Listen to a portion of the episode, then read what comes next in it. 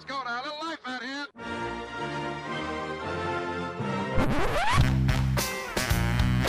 What the hell's going on out here? It's a lot of fun. Keep it fun. Hello, everybody. Welcome to the UK Packers podcast. As usual, I'm your host at Steve Diddy NFL on the Twitter box, and of course, follow the group at UK Packers. And it's a big one. And you'll see, look, if you clicked into this podcast, you're looking at the title and it says the draft guide is a week away. And if you're a regular here, uh, you'll know what the draft guide is and you know who commands this thing and, and how it works and when things are going to be released and all that kind of jazz. Um, but if you're not, oh my God, I'm jealous of you. Stephen Fry, I remember him talking about PG Wodehouse before.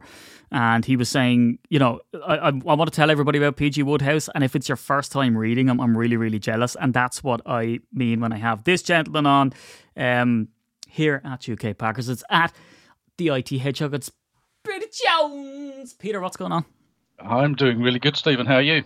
I'm good. Uh, better if, you know, because people don't realize that uh, this is the second time we've done this because my computer had a brain fart um, and now we're back on again. So we're kind of, yeah, I don't know, Peter. Are you, are you mad at me? You know what I mean? You're going to start, you know, it, and it is annoying. It is annoying, Peter. You see, the thing is, you write 350 odd pages of a draft guide and I can't even make my computer work properly.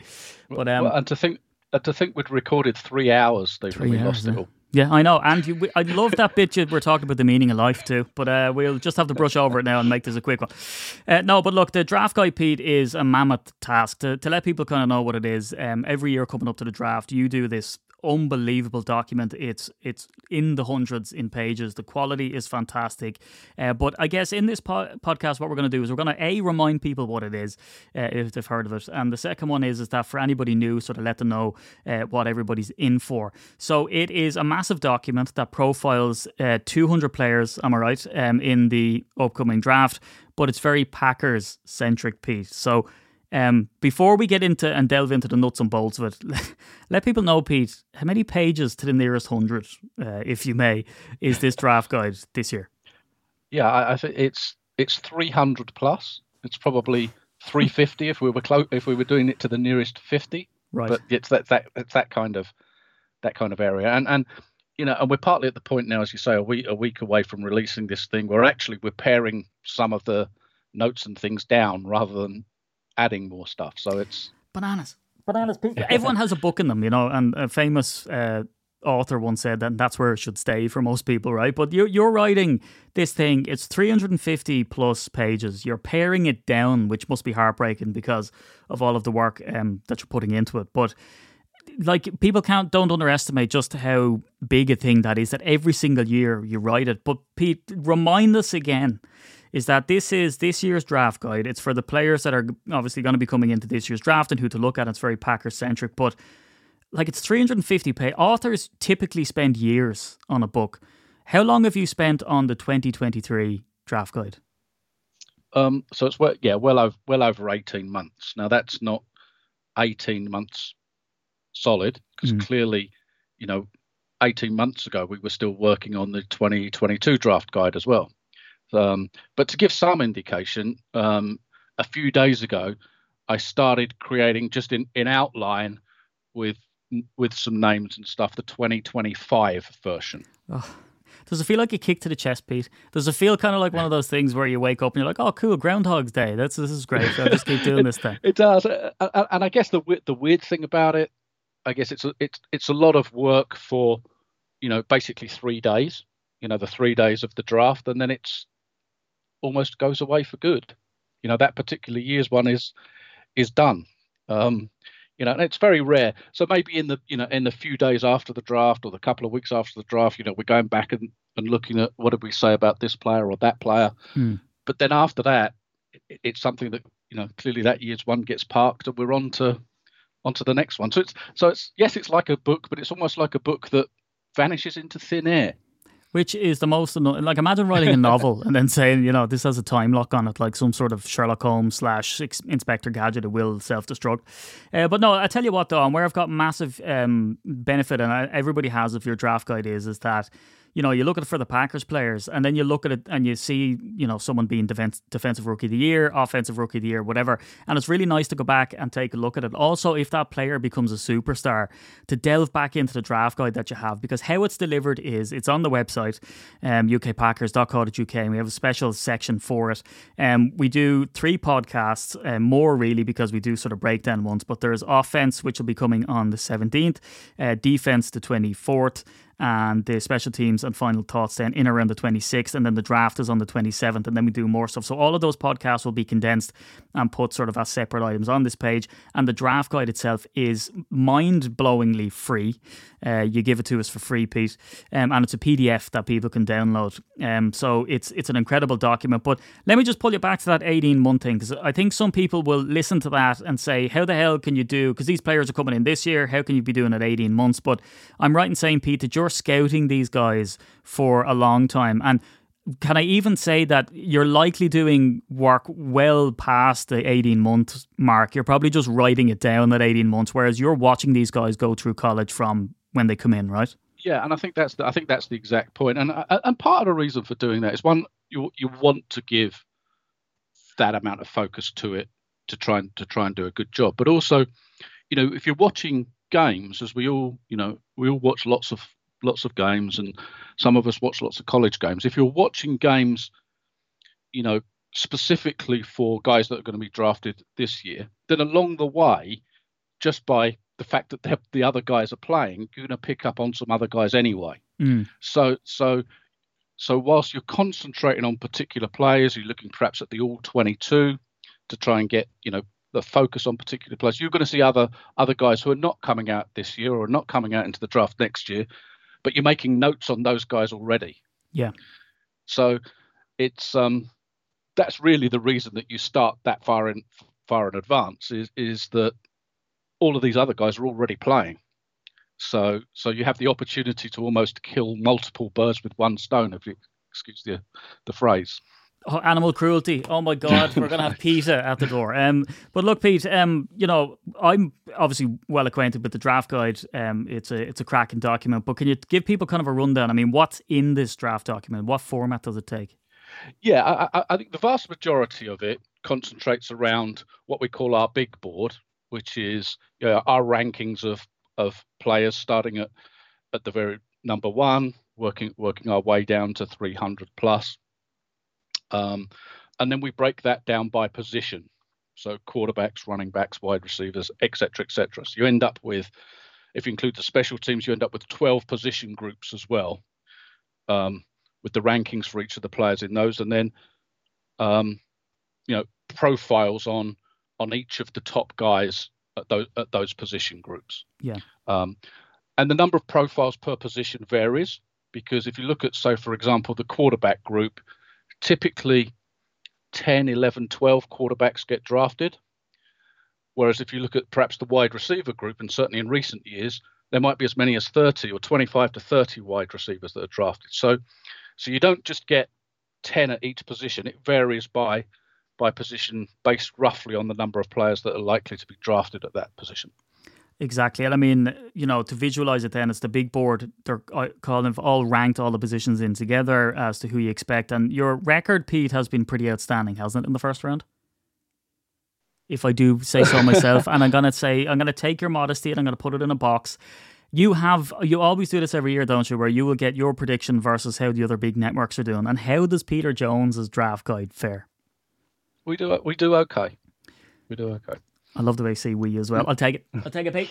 Um, but yeah, look, uh, so it goes by the big board, and then you have all of the individual draft profiles. And then, Pete, don't you pick out certain players that you say because that's that's what I love. The, your draft guide is uh, really Packers centric, and I think that's what makes it stand out for, and has become a real fan favorite over the years because um, in a little box back when Jordan Love was drafted, it was like, listen, you know, don't be too alarmed if the Packers key in on this guy because he fits the mold. Um, so that's the case with your draft guide, isn't it? That you, you pick out the players that make sense for the Packers because some players just simply don't really fit the mold of Gutey's sort of vision. And do you still think that you have a pretty good idea what Gutey looks for now at this stage? I think it becomes more difficult. I think if we're honest, I, th- I think you, you, you start to get a pattern after about two or three years of of the types of players, and and, and I think you know I, I don't think there's any real secrets about that, particularly early in the draft. Athletic guys, younger guys, big school guys, so SEC, SEC type schools. And if you, it, it, but um, you know, some people would have thrown in, well, you you know, they don't pick at this position early, and they don't pick at that position early.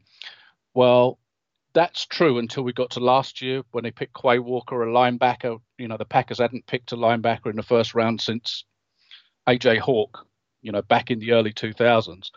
So the they don't pick at this position thing, you can turn that around and say they haven't picked at this position for so long. Eventually, they're going to. Mm. So, so wide receiver, for example. So, so I think the position thing you have to be careful of, but some of the other things, athletic ability, um, like I say, the schools that they attended, that kind of thing, certainly, um, yeah, give you a good guidance. I think that that that becomes less so when you get further into the draft. Yeah. Um, because a you don't know who's actually still going to be on the board at that point, um, but also te- teams were, are prepared to take more of a flyer later in the draft and just say, you know, we'll take a quarterback in round six, for example, um, just to see if we can develop that guy. Um, he may not be the next starting quarterback, but you know the Packers had Packers, for example, had a, a habit of doing this. You know they picked guys like Mark Brunell, Aaron Brooks, those guys that they eventually traded on for more draft picks. So you know teams teams will absolutely do that later in the draft, and there'll be there'll be guys that are way down um, our board and way down other boards that you know there might be a six for eight tight end who may not have done that much in in college, but looks like a real physical specimen that somebody will take a, a chance on in round five or in round six. Yeah, I mean it's it's the same with my gripe with mock drafts is precisely that is that you know the first round or so and sometimes not not even the first round let's face it because how many years did we stay up as Packers fans and then they trade out of it um you know and then there was the trading out to trade back in Pete yeah, and that's and that's what yeah, Jaire Alexander when they when they traded down that year. Um, yeah, and that's why you never see a mock draft from me trying to pre- predict what teams are going to pick what what players. Um, and people have lots of fun with those, and that's you know that's absolutely fine. And there's some good simulators out there which are which are good fun. The problem with them is is if you t- take this year's draft, Carolina have traded up to pick one.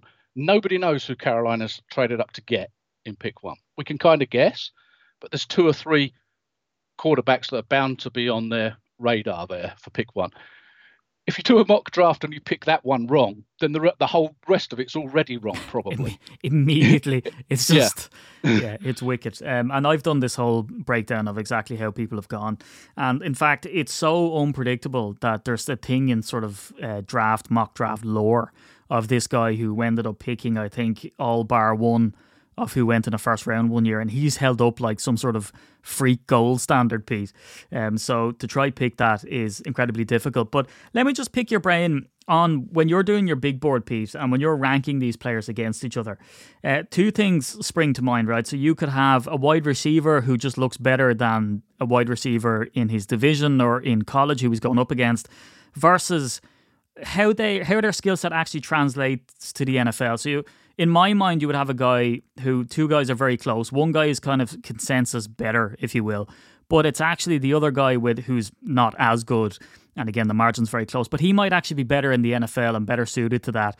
Do you see any instances like that? And do you have to make a judgment call when you're sort of grading your guys? Do you grade them against each other, or do you also factor in how are they going to do when they reach the pro game? So, so for so for me, it's all about how they're going to do when they reach the program. I can't even say it, the pro game. Mm. Um, but but there is a case of also certainly when you look at order, you know, the order of players is, you know, does this guy look like he's going to be a better pro than that guy, than that guy, than that guy? And what what what I tend to do is in position groups, you end up with blocks of about four or five. Yeah and then the next four or five, and the next four or five. Uh, and then they, you know, the, the bottom one in one group and the top guy in the next group might become interchangeable at some point. Mm. Um, but yeah, I mean, you have to look at them as how they're going to do in the pros, and that's that's where it gets really difficult because what you can't do is you can't you can't stat scout. Yeah. Right. So there's, there's lots of guys throughout college football history that have put up huge, huge numbers. Um, some of that because of the level that they played at, some of it because of the system that they played in, etc., etc. Um, you know, and there's other guys that didn't put up huge numbers, a because of the opposite of that, but they might have been injured for two of their four years in college. Um, they might have had changes of offensive system, for example, like Jordan Love did, um, which can, you know, make things very difficult. Or they could be, you know, really good players on bad teams. Mm. Um, so yeah, there's there's lots of lots of factors that go but that go into it, but it really is about trying to work out which players are going to be better at the pro level, and I think that's why it makes it it makes it interesting, but also it makes it a guessing game for 32 NFL teams. Yeah, and an awful lot of fans too. I mean, and, as you said, an awful lot of sort of experts, and some people are really good, some people are kind of so-so down the middle, and then you will have those sort of stat scouts who will look at it, go, oh, well, look, he, he put up you know seven thousand yards in his his back garden. Why, why isn't he higher? And it's always a bone of contention, and that's I think you like that aspect of it, don't you, Pete? That when you put out your draft guide, you have this lovely back and forth with people and some really knowledgeable guys where they'll say, "Oh, this is how I had this guy." So, speaking of that, I mean, how much does your opinion, if any, change based on what someone else says? Because it's my understanding, Pete, and you say this every year, is that if Mel Kiper comes out and says, "I have this guy at seven, you don't even look at that and, and that. But it's only when someone keys in with something, and you might go, "Oh, I, like, am I missing something there?" and go back and looking at the tape. But how much are you influenced by outside sources? Yeah, it's a great question. Not not very much. Mm. So, and, and you're absolutely right. And you know, and, and Mel Kiper will have this guy at, like you say, number seven, but one of the other experts, or Daniel Jeremiah or whatever, might have that guy at 31. Mm. Right. So so, and that's just based on on their opinion. So, if you're not careful, you'd be all over the place anyway with with those with those guys. I think the other thing is, I think a you have to trust what you see, and that gets hopefully that gets better over the over the years you know. And, and the other thing i think to understand is that this is not an exact science. So nobody can sit here and say i guarantee that this player is going to be a hit at the at the next level. Yeah. And and you only have to look at um, you know look at each of the 32 nfl teams and you know everybody's looking for that next all pro player in round one or hall of fame player in round one you know, only about 15% of those first round draft picks ever go on to, to even make one all pro team. Well, so, you know, it's absolutely not an exact science. But the other thing you pinpointed there, and I think is absolutely right, is if if you keep seeing consistent messages, not about where where um, experts have ranked this player or ranked that player, but they, you know, they say so and so's got a strong arm, or so and so doesn't move very well, or one of those ath- ath- athletic athletic things. You know, is, a, is an offensive lineman doesn't move very very quickly laterally or whatever else. If that's not something that that that I've picked up on, yes, I'll absolutely be prepared to go back and look at that. When it becomes a constant message, say, let me just double check that I'm thinking the same thing there, and if I'm not, is it something I've missed? Mm. Now, I'm not going to change my view just because somebody else says it's this or it's that but I'm absolutely prepared to go and take a take a second look. Why why wouldn't you? Yeah. And you know the dangerous thing that sort of strikes me about that type of thing is is that in every industry, be it business, be it sport, whatever type of coverage you're doing, sometimes you'll have someone who's deemed an expert will come out and say something, and then you will have certain blog sites and certain people who are interested in it will literally parrot what that person has said, yeah. and eventually it starts to spread. Um, but look, you're you're looking at game tape, Pete, for years and years. You're building up a profile on these players. Um, the casual fan, and me included, when it comes to college ball, because I don't watch college ball, is that when the combine comes in, there's an awful lot of fanfare. It's a mixture of people are delighted that something football related is back on TV. There's something to look at. There's that excitement, that unknown. But how much does the combine, if at all, Pete, shift any of your metrics? Because to us, we look at it and go, Jesus, he was fast, wasn't he? And you look at the four, four times and all that kind of stuff. Have you ever looked at the combine and said, oh, hold on, and then moved a guy's grade? Or has it just literally sort of, you know, solidified what you think of a player when you see him at the combine? Yeah, I mean, I would I would say probably for 99% of players, it solidifies what you already think you know. about about about a player. Uh, you know, and, and very often, you know, a guy that goes and runs a fast 40, let's say runs a 40 in 435. Um, 99% of the time, even more than that, you'll have already factored in that he's a fast guy into your evaluation. So what you can't do is double up on that evaluation. I already knew that, you know. Um, now, occasionally there will be guys that you expect are going to be this or are going to be that, and they're really bad at the combine or they're really good at the combine, at a, partic- a particular thing.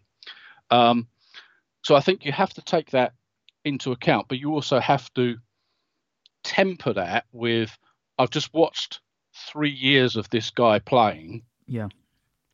Let's not rank everything on what he does running, you know, 40 yards in shorts on one particular day. Yeah. Um, now, you know, there, there are there are certain things that you that you do have to take into account. So, so for example, when you're when you're looking at players' size, right, and very relevant for quarterbacks, but also other positions.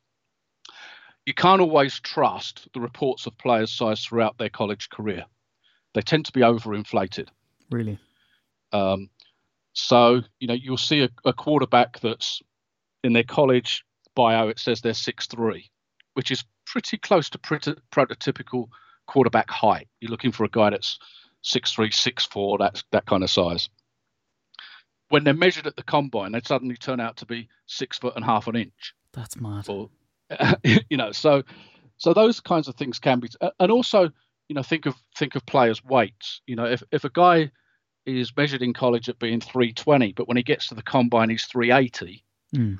You're probably worried about the guy's ability, you know, to look up to look after his weight going forward. Yeah, don't draft him to a you know Pittsburgh or somewhere where you can have the Philly cheese or something like that. Keep him away from that. But look, I mean, at the end of the day, Peter, you're getting these players. You have all the draft profiles. Um, if one player moves, you're moving an up and down the draft board. You're also moving his profile around, and it's a big enough change. There has to come a point where you say, "This is it now. I'm, I'm locking it in." So when do you decide on that point? And is there a part you that kind of sinks a little bit because of the amount of rumors and innuendo and stuff that goes around about players? Yeah, it's, it's a great question, and I'm chuckling because for me, pretty much that day is today. oh, here we go. Right, so, so so so it's about a week before the draft guide comes out for exactly the reasons you just described. Right, so so so let's say I've taken who tight end number eleven on my list I've relooked at stuff, and now I think he's tight end number seven, just for just for example. Well, that means I've now got to move his profile and move all of the others' profiles as well at the same time in in in the document. And whilst that doesn't sound like a lot of work, it's a lot of work. Yeah, yeah. Um, and you're absolutely right. There's also, again, it goes back to the point when when you've watched these guys for two or three years, maybe four years in college. Um, yeah, there's a point that says, is a lot going to change at this point.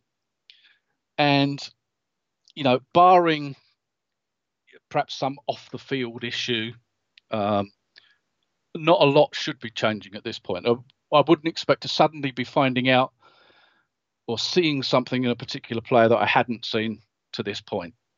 Um, else I haven't done my job very well if that's if that happens. Yeah, because I think you said one year that you know, when you're going through the players is that when you write that initial uh, bio of that person and your initial thoughts of what this guy is like, as you trace him through college, it tends to ring true, doesn't it? So it shouldn't change all that much. You don't get a guy super athletic, not unless he has an injury, I guess, yeah. um, and comes back into it. So you kind of have to trust it because the one thing that stands out for me, Pete, is we have it every single year, don't we? Where draft night drops and an ex girlfriend comes out or whatever, and they drop a photo of him doing, you know, a bong, uh, you know. Yeah, yeah, no, absolutely, absolutely, and that's one of the things that, again, you know, kind of going back to mocks and stuff, it'll throw, it'll throw all yeah. of those out, and you know, and there's always players. I mean, I always think back to one of my early drafts, the, the year that Dan Marino was drafted. You know, six quarterbacks were taken in the first round that year. Yeah. And going into that draft day, Dan Marino was regarded as the best or one of the best, and he was the sixth one taken because a rumor started, an unfounded rumor about some off the field stuff, which turned out to be totally untrue. But once the rumor started, then the next team was afraid to take him, and the next team was afraid, to, and so on and so forth. So that stuff can start to to to build a little bit.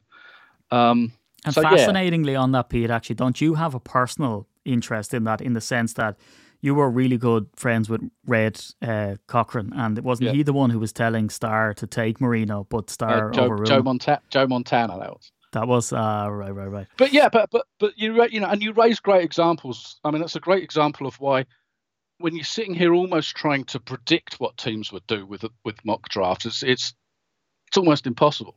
Hmm. Um, you know, the two years after that, uh, the, the 1981 draft, when the Packers ended up taking a quarterback, Rich Campbell, with the sixth overall pick.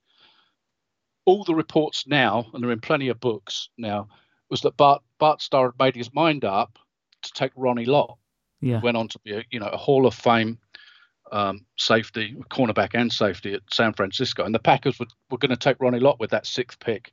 And at some point between the night before and the draft day, Bart Starr changed his mind. it's mad, and that you know what, and that's that's a really interesting topic, and it's very hard, and there's always. You know, there's kind of again the famous uh, Peter Jonesism is that it's never as good as bad as you, as you think. You know, when you look back at the drafts and you sort of you try grade them retrospectively or you try grade them straight after, it is a fascinating exercise. You do really need to let the player retire almost, don't you? Yeah, to look yeah. back at it and go, oh well, because it's not only the people you pick, it's the people you don't pick. Uh, that comes up to sort of bite you more often than not, um, as well. So look, you're you're locking in your players for the draft guide. The draft guide will be out on the 13th of April, um, so you're trying to lock everything in now. But I mean, there's nice little tidbits in there as well. Want to be there'll be a few articles in there as well, Yep. sort of that are Yep. n- nice and evergreen stuff to to do on the 14th piece do you sort of fall into a slumber of four days like sleeping beauty i mean what happens after all of this is done probably on the 14th, I'm probably rethinking about what's in there, second guessing myself. yeah waiting for Um, that comment on socials going oh there's a typo you said t-e-h Yeah. instead of t-h-e yeah, I'm sure there's a few typos in there. I run every grammar check that I can, but you know, yeah Um, but but yeah, I mean it, it it's yeah there is yeah there absolutely is a bit of that. It's nice to get to that point where where I can relax a bit if if you like and just think more about the draft itself rather than individual players. Yeah. Well, look, we have some really special stuff planned because the draft guide, uh, it, you know, it deserves to be shouted from the rooftops. It's free, which is scandalous. It's Packer centric. Um, you've done enough of them now, Pete, where you know you can go back through your draft picks and you can literally show just how consistent the whole way through. Uh, you didn't say it earlier, but I'll say it: is that you have graded far higher than the um, you know big networks and all that. I'm not going to try you know disrespect say the experts because it's a very difficult job to do. Um, so with the big networks and the people that get paid the big bucks, your draft guide comes up trumps every single year. So it's well well worth a read. We're going to have an offensive rundown. Uh, we're going to have a defensive rundown, and then special teams and final thoughts. And that's usually where we sort of capture any sort of rumor, innuendo, anybody who's dropping down the draft board. But I guess it's important as well to remember, isn't it, that if you have the second best tight end and he has off the field issues that makes him drop, he's still the second best tight end by skill. Um, so the fact that he drops doesn't really have a bearing on his skill level, um, just probably his maturity and sort of how the market sees him. Um, and as well as that, I mean, you know, people do their mock drafts, and we might do something like, you know, ask me anything with the with Peter Jones mock drafts, and maybe we can have one day where everyone looks at your draft guide, gets it out of their system, does their mock draft, and then asks you to grade it and stuff like that. But certainly not the 14. I think we'll try to push that out um, a little bit because you'll be going into the the woods um, and trying to enjoy some time. But is there anything else you want people to know, Pete, about this draft guide before um, we wrap it up? And the next time we'll be speaking to you, then will be when we're sort of di- digesting just the offensive side of things. Yeah, I, th- I think yeah, I think that I think the main thing to say is that when it comes out, it's it's there it's there for people's enjoyment, entertainment, and hopefully helps them a little bit through the through the draft process. I'm not going to sit here and pretend, you know, that that we're going to get stuff 100% right. We won't, but the teams certainly don't either. You know, and I know that there will be people out there that will have opinions of of players that differ from ours, and that's absolutely fine. You know, I'm not no, I'm not precious about it or or or anything like that. I mean, know, um, and yeah, you know, if, if people want to have discussions about particular players or mock drafts, we can we can we can do all that, and yeah, just just when it comes out, just enjoy it because that's that's the reason I that's the reason I do it is to enjoy and help through the process. Well, the way I feel about it is it's such a mammoth task, um, and it's something that you really have to commit to every year. And it's like Aaron Rodgers looking at, you know, training camp and OTAs and all that, and going, you know what? I don't just this year's it's just not it, you know. So I think that you know, whilst you're blessing us with these draft guides, I think we should be very, very appreciative um, as well because it is such a big task and stuff like that. And again, I would ask people if you enjoy the draft guide, uh, make sure that you shout Peter's name from the rooftops and uh, get get him out there because it's it's just you know as Packers community stuff goes, Pete, and what we've seen, I think, and this is coming from me, you know, with the whole Jordan Love, Aaron Rodgers, and the fallout of people pointing fingers at each other. It's nice to see you kind of just drive right up the middle with a draft guide and sort of be like, listen, you know, almost like Santa Claus and say, let's get back to a nice bit of discourse um, and a nice um, conversations. But anyway, look, we'll be talking to you plenty. You'll be all over our socials and stuff like that um, as well and you'll get a well deserved rest. I think after the draft, um, and you'll be staying up late for the course. I think you know we're all going to chip in together and buy you and uh, your missus a trip to the Caymans, and we're going to send you out there um, on a raft, you know, so that you're out there for a good long time. But anyway, um, he is at IT Hedgehog Peter Jones. Uh, you'll find him also uh, sharing his expert opinion in the groups at UK Packers on Facebook um, and Twitter, and of course we have an Instagram there as well, which Pete doesn't really mess with. Let's be fair, uh, guy's too devilishly handsome and me at Steve Diddy NFL. And do stay tuned to the podcast. And also, we've a really, really gripping, I believe, uh, YouTube video coming. Um, it's another one. If anyone remembers, I did a profile on Randall Woodfield, um, the most notorious serial killer potentially in American history. And I go and uncover another dark secret about Curly Lambeau's family that even Peter didn't know. You know, and Peter doesn't know that it's definitely somewhere buried in the old timey papers. But stay tuned for that. But until next week on the pod, and Peter, thank you very much. See you then. Go Pack Go.